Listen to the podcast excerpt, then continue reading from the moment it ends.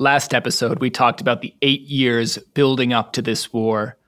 But until the early morning of February 24th, Moscow time, we didn't know for sure that Putin would move into Ukraine.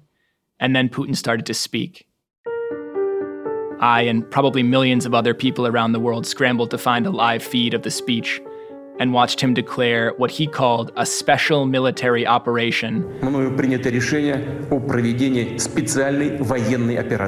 But we didn't have to wait long to find out what Putin meant, because as soon as he stopped speaking, there were explosions in Kiev and all around the country. We heard the sound of explosions here in Kiev. First of all, three large, distinct explosions in the distance. All of Ukraine was under attack. If you woke up and turned on the news, it was clear we were in a new era. We wake up this morning to a war in Europe. Ukraine is now a nation at war. Just hours ago, Russian troops hit Ukraine by air, land, and sea. President Vladimir Putin warning other countries that any attempt to interfere with the Russian action will lead to, quote, consequences they have never seen.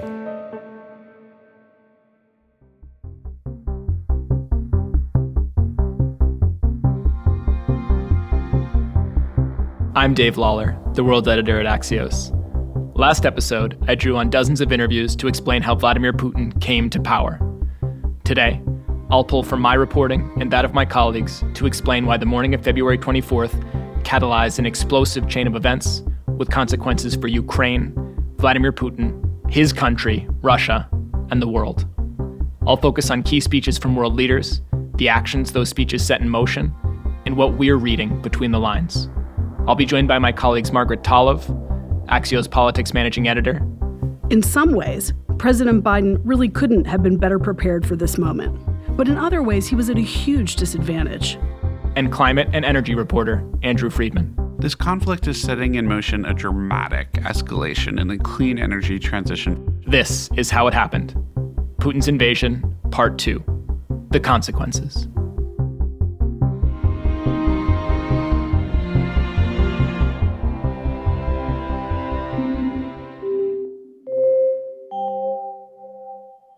The very same moment Putin was starting to speak on the morning of the 24th, there was an emergency UN Security Council hearing. And this meeting was chaired by Russia. We are here tonight to call on Russia to avert war. Toward the end, the Ukrainian ambassador completely lost patience with the proceedings. Because it's too late, my dear colleagues, to speak about de escalation. He directly addressed his Russian counterpart. There is no purgatory for war criminals, they go straight to hell. Ambassador. This meeting showed in real time that the US and Europe were moving together and moving from warning Russia to hitting back. There was another speech that morning, shortly before Putin's, that I keep coming back to. Ukrainian President Volodymyr Zelensky addressed the Russian people in Russian, told them he'd done everything he could to prevent war, asked them to do everything in their power to stop it, but told them quote, Не наступать, защищаться. Наступая, вы будете видеть наши When you will be attacking us, you will see our faces, not our backs, our faces. I keep coming back to that line, you will see our faces, when we see footage of Ukrainian soldiers and civilians alike facing the Russian military head on. It's clear now that Putin was envisioning a rapid advance on Kiev, to take the city in a matter of days and force a capitulation from the Zelensky government.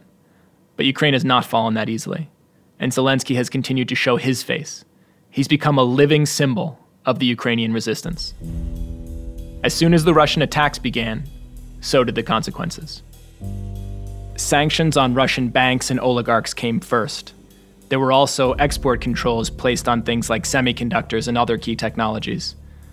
And then we started to get announcements of weapon shipments to Ukraine, including from countries like Germany that had previously refused to send weapons. It wasn't just nation states. Companies like Apple quickly pulled out. The country was becoming an international pariah, and Russia's economy was increasingly getting cut off from the rest of the world. For the first week of the crisis, only one thing appeared untouchable Russia's oil and gas, which are the lifeblood of its economy, and crucial in particular in Europe. As sanctions escalated, so did Putin's actions. He'd hinted at Russia's nuclear arsenal when he warned Western countries not to interfere in his operation, and two days later, he put his nuclear forces on high alert. NATO member countries have been clear that they will not intervene militarily in Ukraine. But there are diplomatic efforts underway to avoid a years long conflict. Putin's laid out some conditions for a ceasefire, namely that Ukraine never join NATO and surrender any claims to Crimea or the Eastern republics. But Putin is not a trustworthy interlocutor. He's already failed to keep his word about honoring safe evacuation corridors for civilians, and US officials doubt he's seriously looking for an off ramp. This all puts that much more pressure on sanctions. So there's a question of what's left to sanction and what the goal of those sanctions should be. To get into the options ahead and the choices and risks President Biden is assessing, here's my colleague, Margaret Talev. I'm Margaret Talev, and I've been covering Joe Biden for nearly two decades. I've covered him as a senator and as vice president and as president. And in that time, I've traveled with him around the US, but also around the world. This isn't Joe Biden's first rodeo with Russia. He was elected to the U.S. Senate in 1972. He served on that Foreign Relations Committee for decades during the Cold War. And of course, he was vice president when Vladimir Putin moved to annex Crimea back in 2014. I was covering the White House at the time, and there are a couple of pivotal moments that I have been thinking back on. The first was Biden's trip to Warsaw and to Vilnius. He met with leaders from Poland and the Baltics, and he made a speech that was intended to make the U.S. stance on Russia's actions clear. We stand resolutely with our Baltic allies in support of the Ukrainian people and against Russian aggression. And by the time the Munich Security Conference rolled around months later in 2015, he had shaped a lot of his thinking on this. What happens there will resonate well beyond Ukraine. It matters to all not just in Europe, but around the world. So, in some ways, President Biden really couldn't have been better prepared for this moment. But in other ways, he was at a huge disadvantage. Think of the Trump years. They had divided the U.S. internally, they had frayed alliances with Western allies. They sent a lot of mixed signals about what the U.S. would actually do if Putin made a move inside his region. Then there was German energy policy. It complicated everything. Germany was already reliant on Russian gas and building a pipeline, that Nord Stream 2 project, that was only going to increase its dependency. And of course, there was COVID. Biden took office under a pandemic. It was public enemy number one. But by the fall of 2021, it was clear to President Biden that Vladimir Putin was testing the limits of the US and the West. And as February 24th approached, and intelligence warnings became more dire as this invasion looked more and more inevitable, Joe Biden prepared for his biggest test on the world stage. Do I think he'll test the West, test the United States and NATO as uh, significantly as he can? Yes, I think he will. But I think he'll pay a serious and dear price for it. At the start of the invasion, President Biden knew what was off the table for war weary America. We had just gotten out of two decades of war in Afghanistan, and he made this pledge the U.S. was not going to send troops into Ukraine. Our forces are not and will not be engaged in the conflict with Russia in Ukraine. That left these options backing Ukraine with weapons and intelligence, and hitting Russia with crippling sanctions. The only question was would the U.S. have to go it alone, or could President Biden and the West move as one? Today, I'm authorizing additional strong sanctions and new limitations on what can be exported to Russia. Sanctions are this kind of halfway in between measure, somewhere between soft diplomacy and actual war, right? They're a combination of a punishment and a negotiating lever. The goal of sanctions is to get the country that's being sanctioned to change its behavior by denying it access to money, to power, by hurting its economy, by turning its own people against it. This is going to impose severe cost on the Russian economy, both immediately and over time. Putin has essentially said sanctions are like a declaration of war. And when you look at these most recent sanctions, you get a sense of why he's so angry. They'll strike a blow to their ability to continue to modernize their military. Russia has now overtaken Iran as the world's most sanctioned country. It's been slapped with nearly 2,800 new sanctions just since the invasion. And the total number of sanctions Russia now faces worldwide is more than 5,500, according to the Castellum AI dashboard. This is a lot of sanctions. But the question is what does it all add up to? In the last couple of decades, since 9 11, there's been an explosion in the use of sanctions internationally. But along with that have come a lot of questions about whether they're effective, whether they hurt the power that's the bad actor, or are they more likely to hurt the civilians inside that country? It's harder to use sanctions to intimidate countries that are nuclear powers. Because, of course, nukes are the biggest bargaining chip, even if no one says it out loud. And it's also true that sanctions can take a long time to really kick in, for the impact really to be felt. And in a situation like this invasion, Ukraine simply may not be able to hold out long enough. When any country, or even a group of allies, goes after another country with sanctions, it puts pressure on that country to look elsewhere to make up the lost ground. China may swoop in, or India may be tempted to do more business with Russia. Ultimately, for sanctions to work, the leader who's being sanctioned has to have a price, has to be willing to cut a deal. And that's really the biggest question. When it comes to Vladimir Putin, what's his price? What kind of a deal, if any deal, is he willing to cut? For President Biden, this is where the limits of sanctions are exposed. What if Vladimir Putin has no price? What if he continues to slaughter Ukraine's civilians? What if he moves beyond Ukraine's borders? What if he moves on NATO territory and the US has no choice but to step in? In 2022, what would a full scale war between nuclear powers even look like? Is it boots on the ground? Or would it be an intense, modern technological Cold War like nothing we knew in the 60s or the 70s or the 1980s? Is the US power grid safe? Is the US financial system safe? Could Americans be turned against one another? Could there be an upheaval in the next elections? Two weeks into Vladimir Putin's invasion, the focus is still, as it should be, on what this means for Ukraine and for Europe. But President Biden's most important job is to protect the security of the United States of America. The question President Biden and his aides are asking themselves each day is America ready for what could be coming? We'll be right back, and we'll dig into why Russia's dominance in the energy market has complicated efforts to cut off its economy. Welcome back.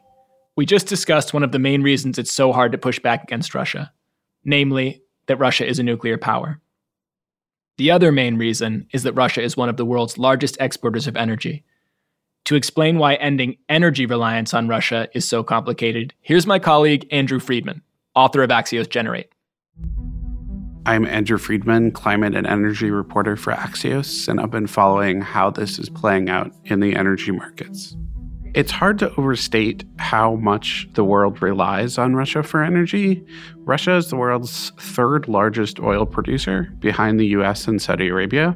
It's the world's largest exporter of oil to the global markets, and it provides a lot of Europe's natural gas supplies. About 45% of their gas comes from Russia if you're filling up your car and you're looking at the price of gas and you're thinking, oh my, that is a lot higher than the last time I filled gas up. Part of that cost is because Russia has an outsized influence on oil and gas markets globally what's going on with Russia and the war in Central Europe is that it's introducing a lot of uncertainty about how much of Russia's oil and gas will get out to the market. And it's already a tight market. There's already a very close match between supply and demand because we're coming out of a COVID induced recession. So once you introduce anything else on top of that at this point, it's kind of game over when it comes to how high prices can go. It just so happens that if you're president of the United States, one of the things that you have the least control over is the price of gas at the pump. Yet, one of the things that you are most blamed for is the price of gas at the pump. The president really doesn't have that many levers to pull.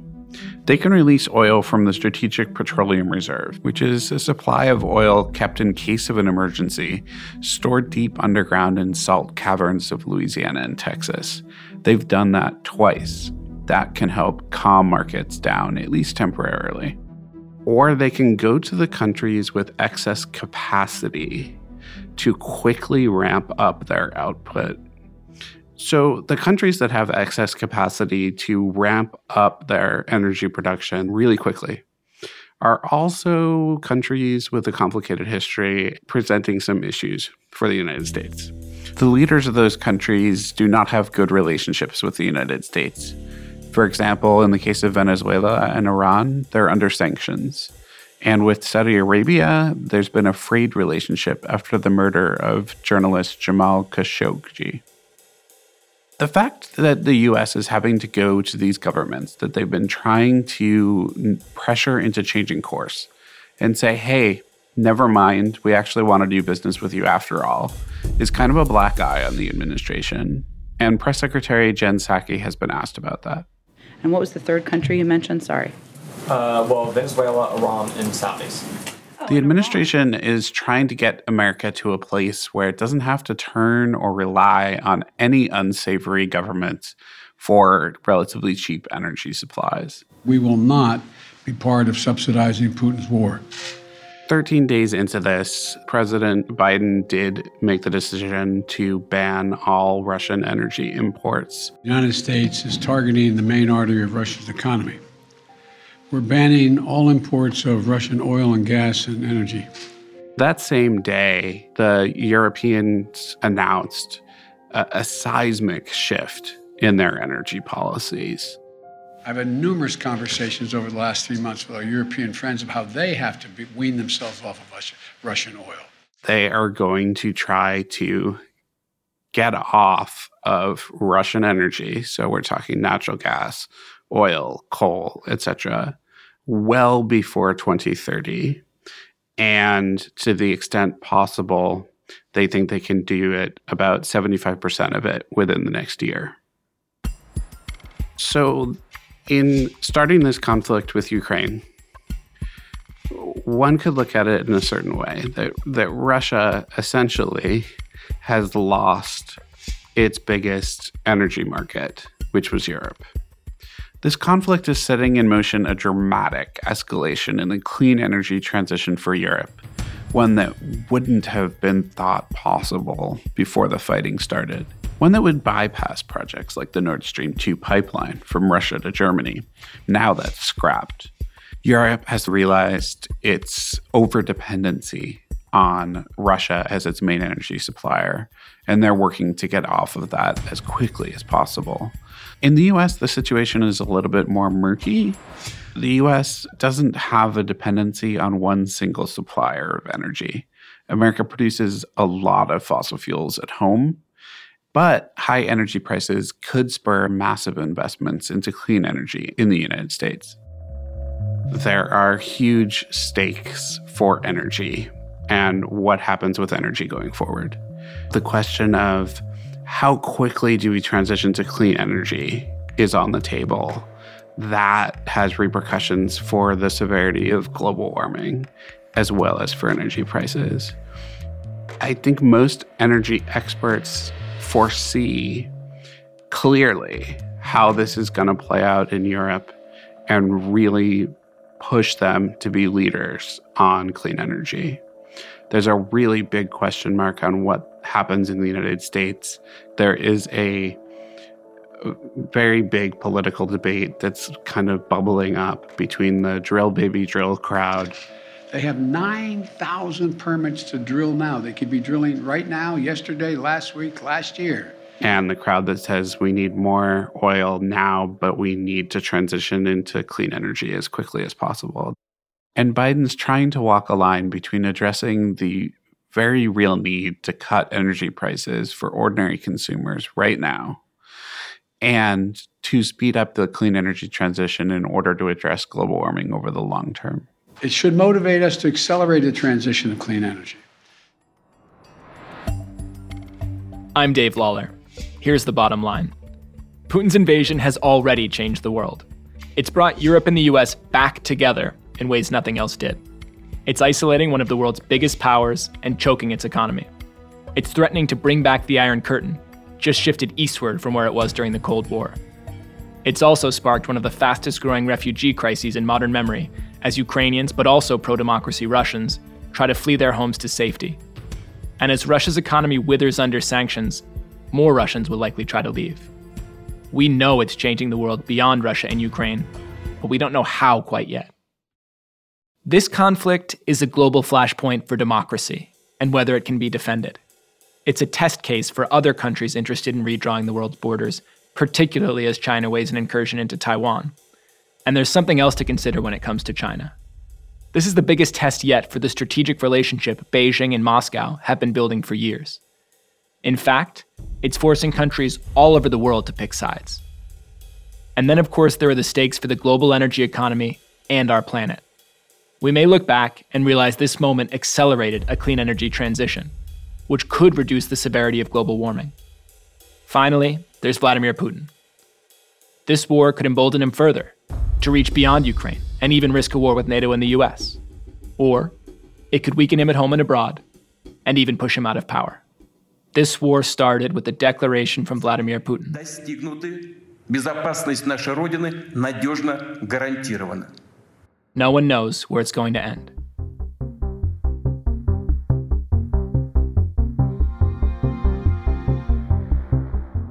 How it happened, Putin's invasion will be taking a short break, but Axios will continue to follow this conflict and its ramifications. For more of my reporting and analysis, subscribe to Axios World. For daily podcast episodes, and I'll join some of them, check out Axios Today, hosted by Niala Boodhoo. If you found this series informative so far, we hope you'll take a moment to write us a review. How It Happened Putin's Invasion was produced by Naomi Shavin, with help from Sabina Singani. Julia Redpath is our executive producer. Allison Snyder is our editor. Sara Kehaulani Goo is our editor in chief.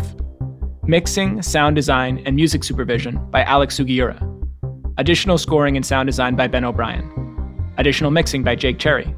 Original music by Michael Hanf. Special thanks to Margaret Talev, Andrew Freedman, Zach Basu, our Axios Today colleagues, and to Axios co founders Jim VandeHei, Mike Allen, and Roy Schwartz. I also want to thank our colleagues outside of the newsroom who worked with us to make this season possible, especially Lucia Orejarena. I'm Dave Lawler. We'll be back soon. Thanks for listening.